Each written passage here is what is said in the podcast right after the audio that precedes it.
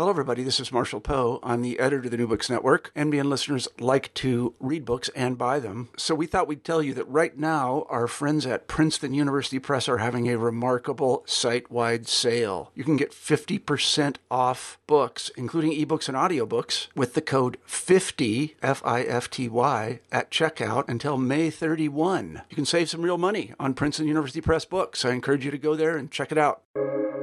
Welcome to the New Books Network.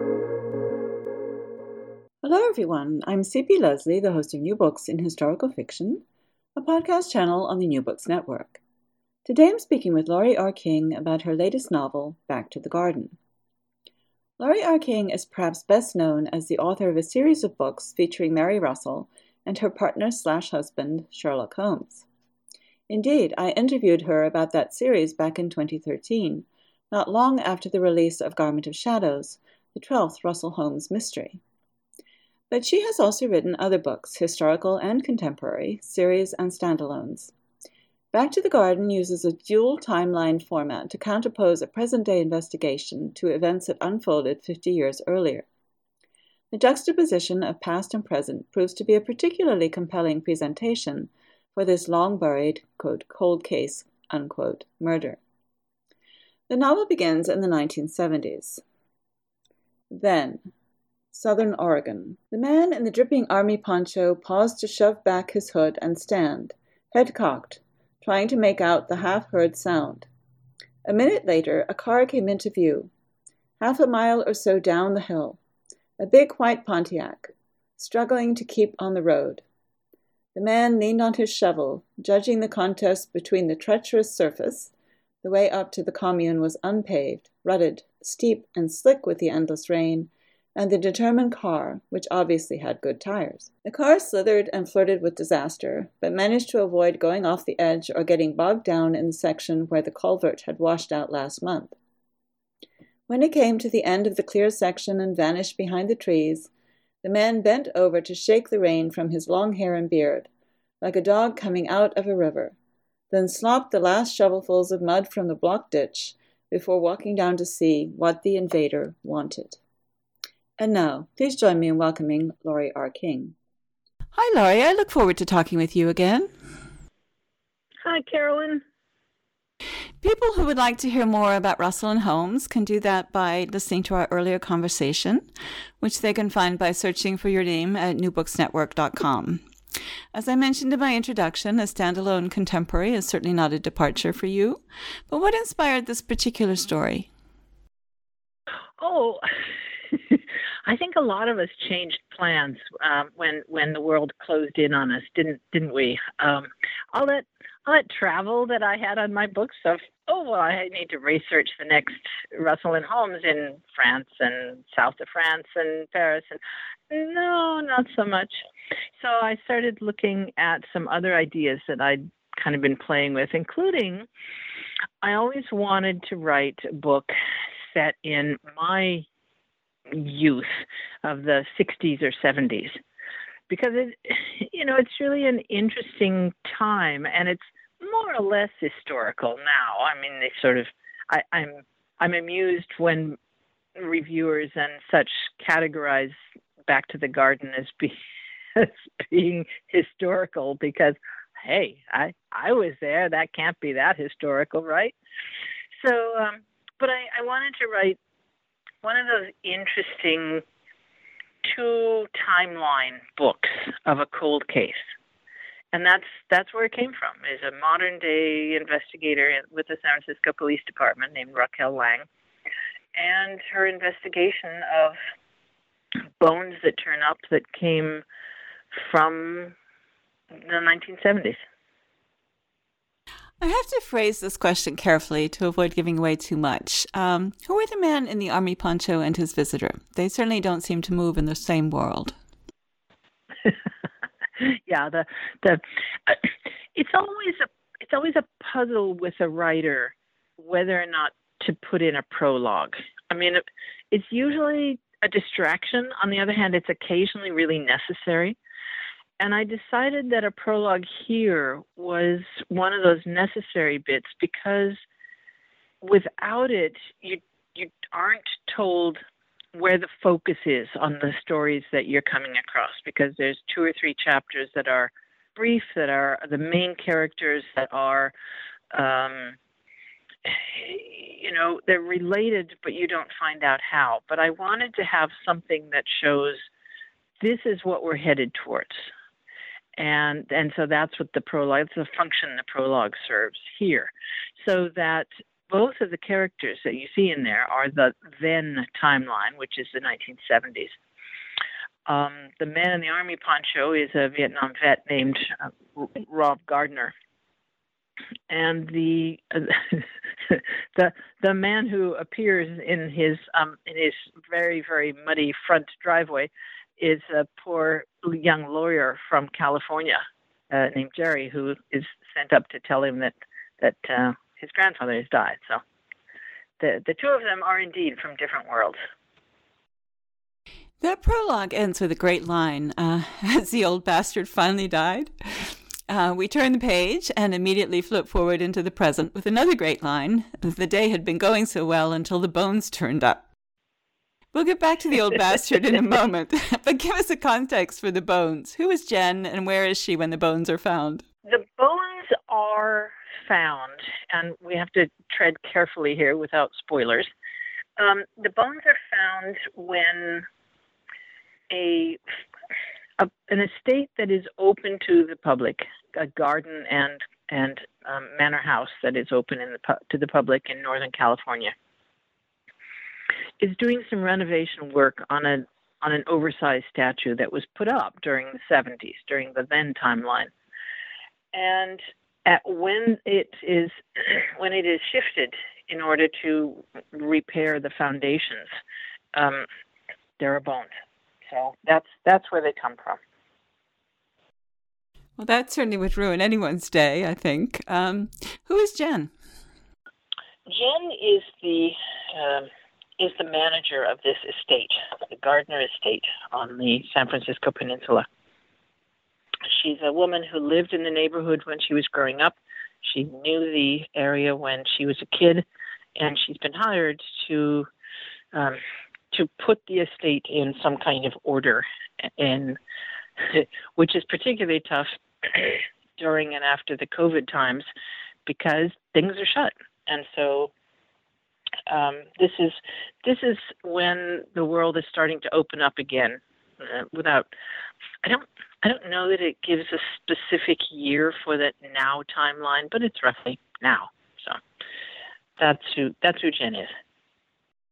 So we have a beautiful arboretum nearby uh, where my husband and I like to go walk um, on the weekends, and so that's sort of my mental image of the Gardner Estate. But how would you describe the estate itself?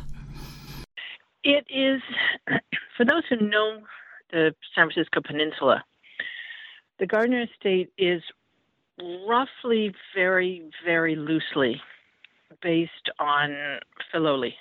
Um, is a a manor house that was built in the 20s and 30s. Um, it has a formal garden. It has land around it. Um, it and it's kind of lo- located roughly where uh, where the Gardner, the fictional Gardner estate is, but it's not. The, the house, the gardens, the land are different. They, I, this is a fictionalization, but it's kind of that thing.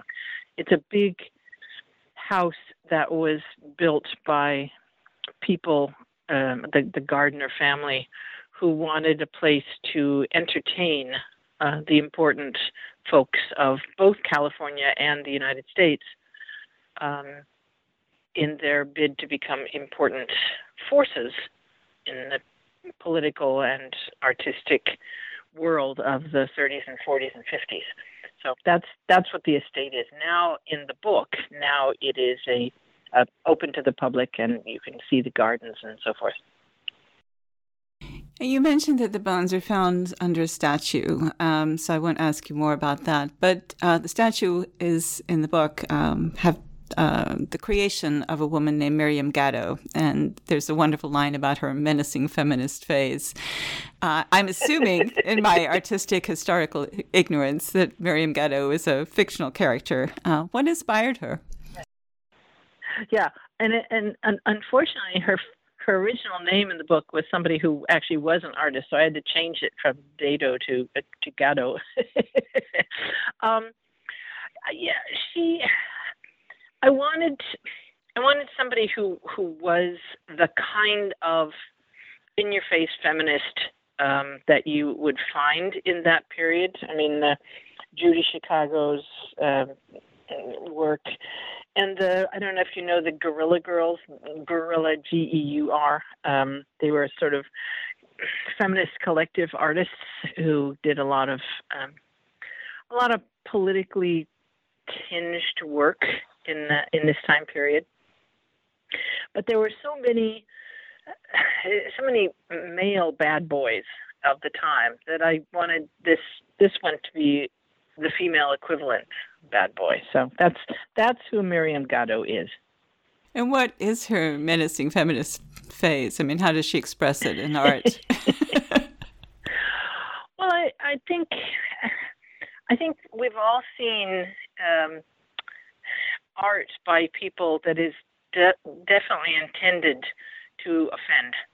Um, I, I mean, there's there's nothing like a, a, a cow cut in half and suspended in formaldehyde to make you sort of rear back from the display, is there?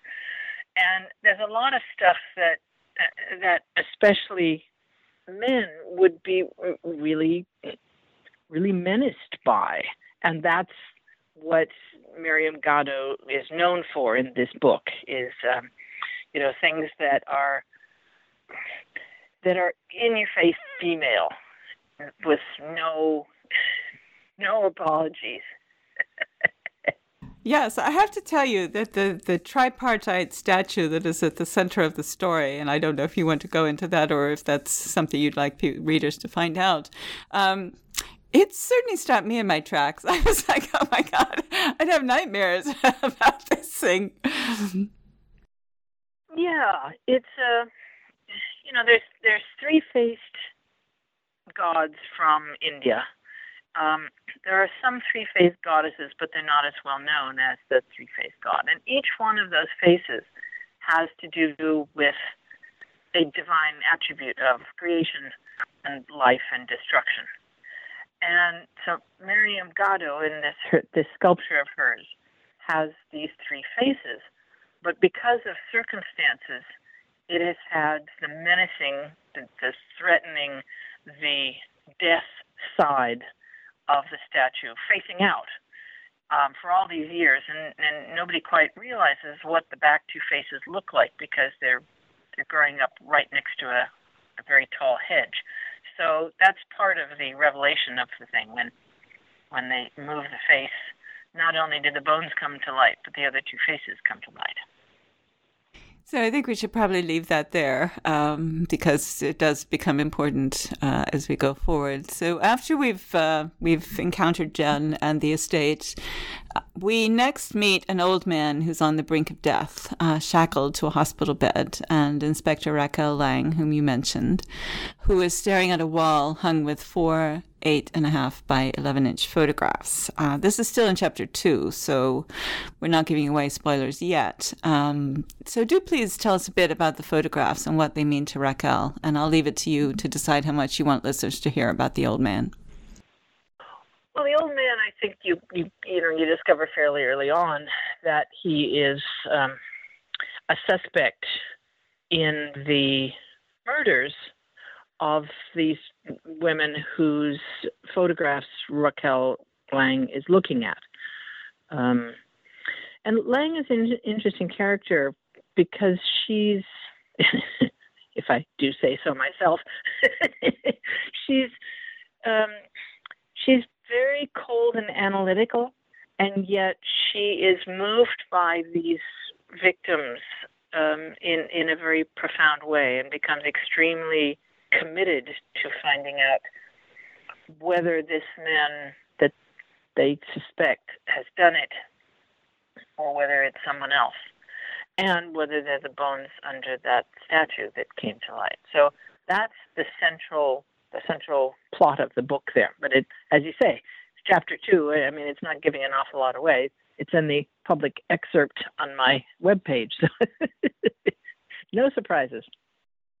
So tell us more about Raquel. As you say, she's a very interesting character. I found her quite compelling, um, and she has quite a history of her own as a detective. So introduce her to us and explain how she ended up in the cold cases department. Yeah, and I it's it's one of those areas that I don't want to step too firmly into because spoilers. But you gradually get the idea that that Raquel has a considerable backstory that may or may not have an impact on how she works um, and what she's doing in the cold cases department. But she has um, she has been seconded to the cold case unit because of an injury, apparently. She's using a cane when we first meet her, and um, Jen, who whose eyes you see her first through, thinks that it might not be a, a permanent um, part of her, the cane, but more a temporary, that is from an injury rather than a, a long term thing. And um, and she she has become a part of the cold case unit while her injury is getting better and while some kind of thing is going on in the background to decide her future. But again, without getting into that too much. Uh, so, so that's what she's doing in cold cases. She's fairly new to it, but it's, um, but it's it's something that she's quite suited to. I was thinking more of her personality, her particular skills as a detective. Yeah, she's, as I said, she's she's pretty cold and analytical.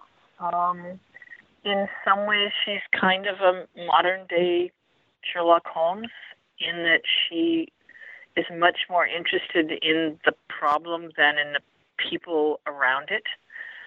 Um, her her mind sees details that other people don't, and that's not always conducive to close friendships with other people around her. um, and and so that's you know I mean she has she has friends, she has family, but not a lot of them. And I think that's fairly apparent from the first time you see her. Yes, it really is. So let's um, move on to the Gardners, and here I'm just asking you to give us like character sketches of them, uh, just so people know who they are, uh, without going into the details of the plot. So let's start with the old bastard. Uh, who was he, and what did he do to acquire this epithet? well, he, he, he was something of a bastard. Um, yeah, this is. There are four generations of Thaddeus Gardners um, the first, the second, the third, and the fourth. Um, the first was the one who kind of started the family, who definitely started the family fortune and somewhat started the family estate. But the second one, Thaddeus Gardner II, was finished the estate, uh, married a woman who had a lot of ambition. Um, uh, no, no, he his mother had a lot of ambition, and the two of them set up so that his son would become a political force. And the problem was that his son was not interested in being a political force. So the Thaddeus Gardner II, it's all clear in the book, I think. Thaddeus Gardner II um, focuses his his uh, attention and his determination to become a, political force on his two grandsons, who are Thaddeus Gardner IV, who is known as Fort, and Rob Gardner, who you meet in the first chapter of the book, though not necessarily by by name other than through Jerry's mouth. But um, he he is not a friendly person. He is not um, a warm and grandfatherly sort of person.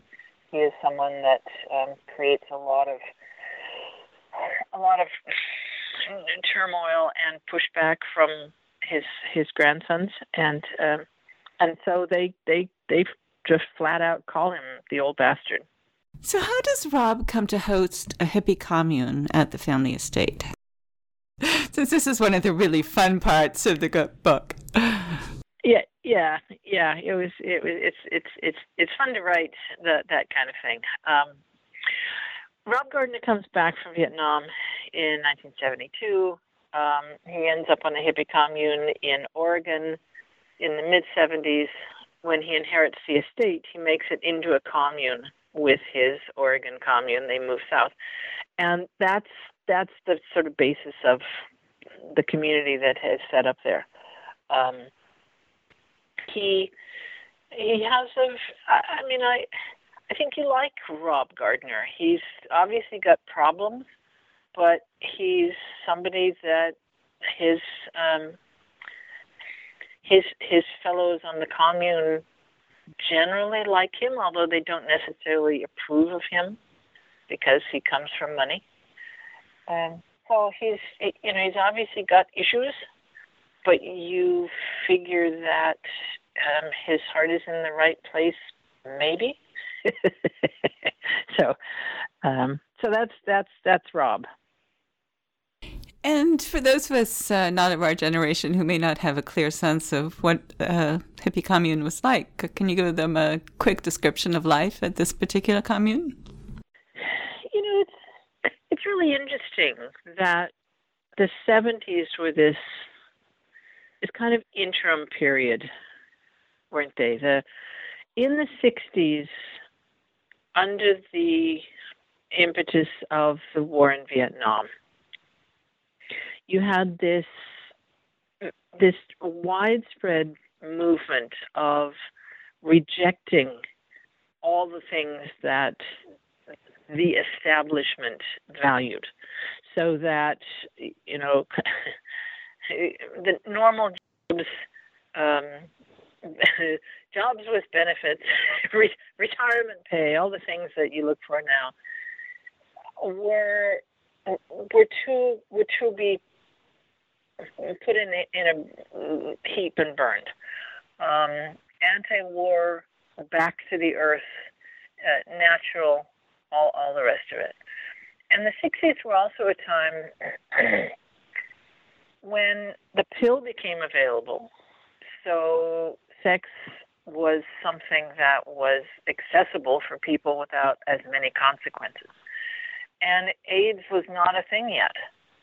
So you had this period where it was natural to to be open and free. So all of these things came together and people decided that they wanted to change how how the world worked they wanted to embrace the things that really mattered um, the earth, each other, um, preserving the natural way.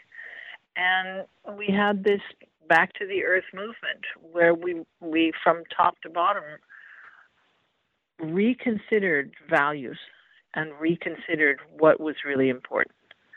So for a few years, you had these these communes that sprang up where everything was held communally um, and where people tried to be responsible towards each other and towards the earth.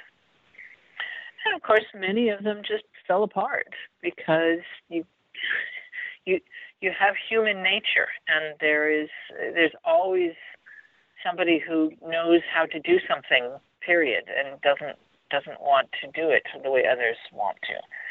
You also have questions about how you raise your kids. And that was a big part of why communes tended to drift away. Because, you know, what are, what are my personal responsibilities towards my children as opposed to the commune's responsibilities towards them? And often that was different.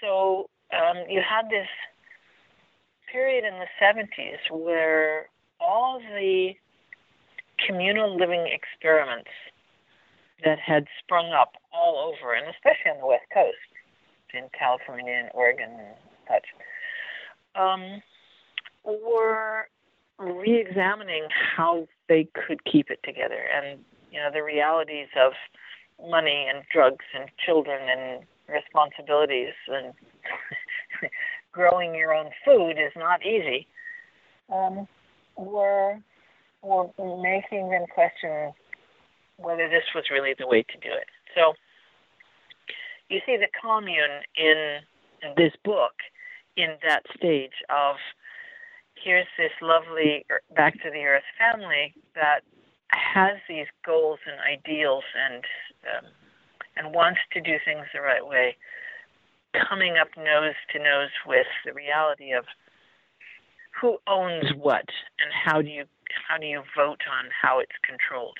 So, so but yeah, the the, the communes were the communes were a lovely time, but um, they they weren't they weren't exactly realistic. no, as has been repeatedly discovered throughout history. yeah. Yeah. yeah. You yeah. know, it's hard to control people who are less inclined to work or more inclined to work or people who get jealous or uh, people who want their kids to have a full education which they don't have the skills to give them and all of that that kind of thing i mean the, those all, all, of those all of those questions enter into the, the, the story is and what what do we do what what are the you know the, the two parents of of the three kids uh, you know what are, are they supposed to turn their kids' future over to people who are more interested in smoking dope in the in the trailers? right, exactly. So several of the commune members do emerge as distinct personalities. Uh, Meadow, in particular, could you tell us a bit about her as a personality? oh, I loved Meadow. She, she had such fun with Meadow. yeah, Me- Meadow is, I think, I think it this, it describes her in there as something like um, a, a hippie Earth mother with the political skills of a Chicago mayor.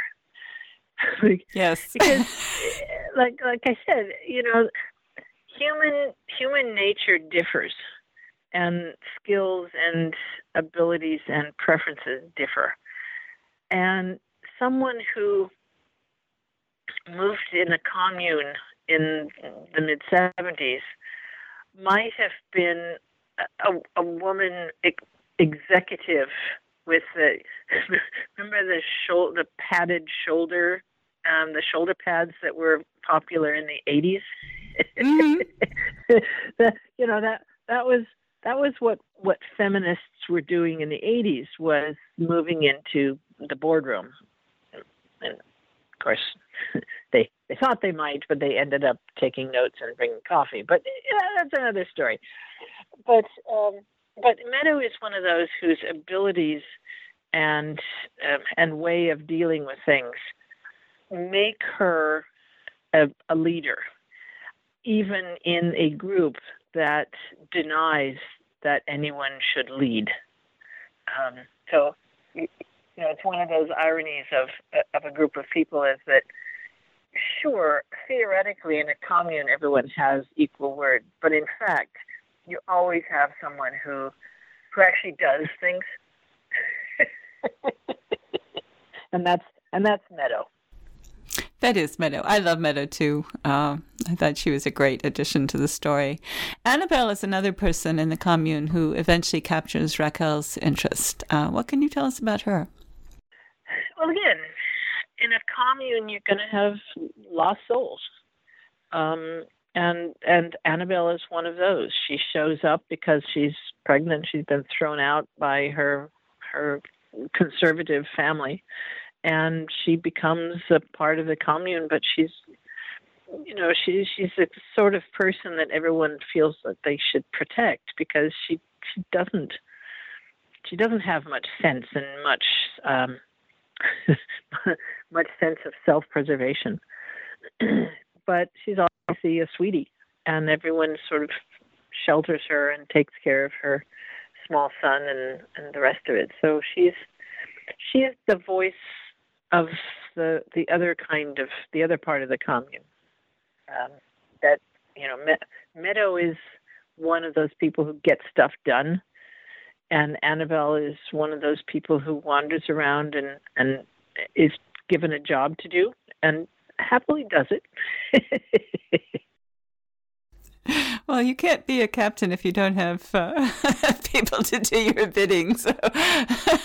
right. she, need, she needs Meadow, yeah. and Meadow needs her. And then you have people, you know, like, like you have this one, this kind of pothead who wanders around, and he's actually still around in the in the now part of it. Um, who's, you know, Raquel has to agree that he's obviously someone who sort of took too many heavy duty substances back in the day and and they just kind of wanders around and doesn't get much done but is functioning sort of so I don't want to push you into areas where you're not comfortable giving away information. So I'll ask you, are there other characters or incidents that you would especially like listeners to hear about? Well, you know, one of the things uh, I, other than these ones that we've been talking about. One of the things I really, really liked about this book, and one of the reasons I set it in the 70s rather than the 60s, was that I could do the now sections of it in modern day and have a bunch of people with gray hair who were nonetheless um, you know, really interesting, vibrant, active people. I, I, I don't know about you, but my hair is pretty gray. But the people that I know who are in their 70s and 80s are all extremely on their feet and active.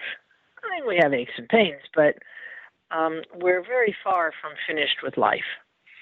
And I, I wanted to bring some of those in. So you have some of them who are there as witnesses, some of them who are there as suspects, um, and and I, I liked being able to work with um, my generation both in the past and in the present.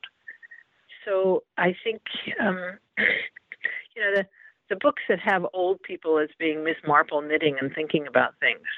I don't I don't know too many Miss Marples. I, you know, the, the 80 year olds I know um, run three days a week up in the hills.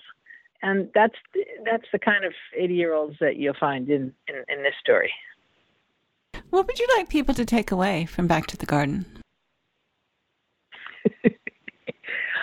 it's always it's, it's always a question, isn't it? Of um, what what do you take away from any story?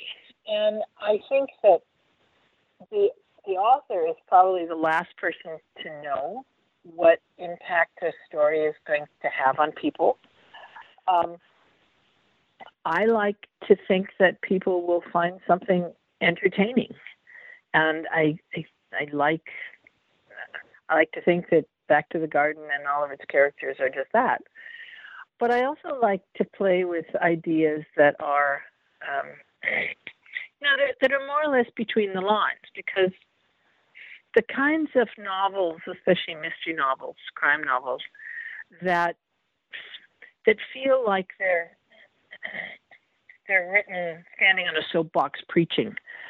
They don't appeal to me. I, I I find I tend not to finish them. But I love the ones that are that have a subversive thread to them. And I love it when I can work in the kinds of ideas that that get in there.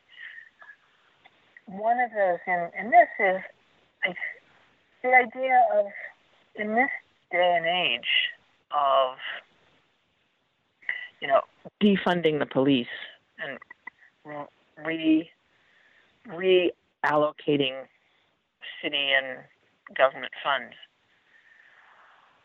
are are we justified in spending police money on looking at a crime that is half a century old.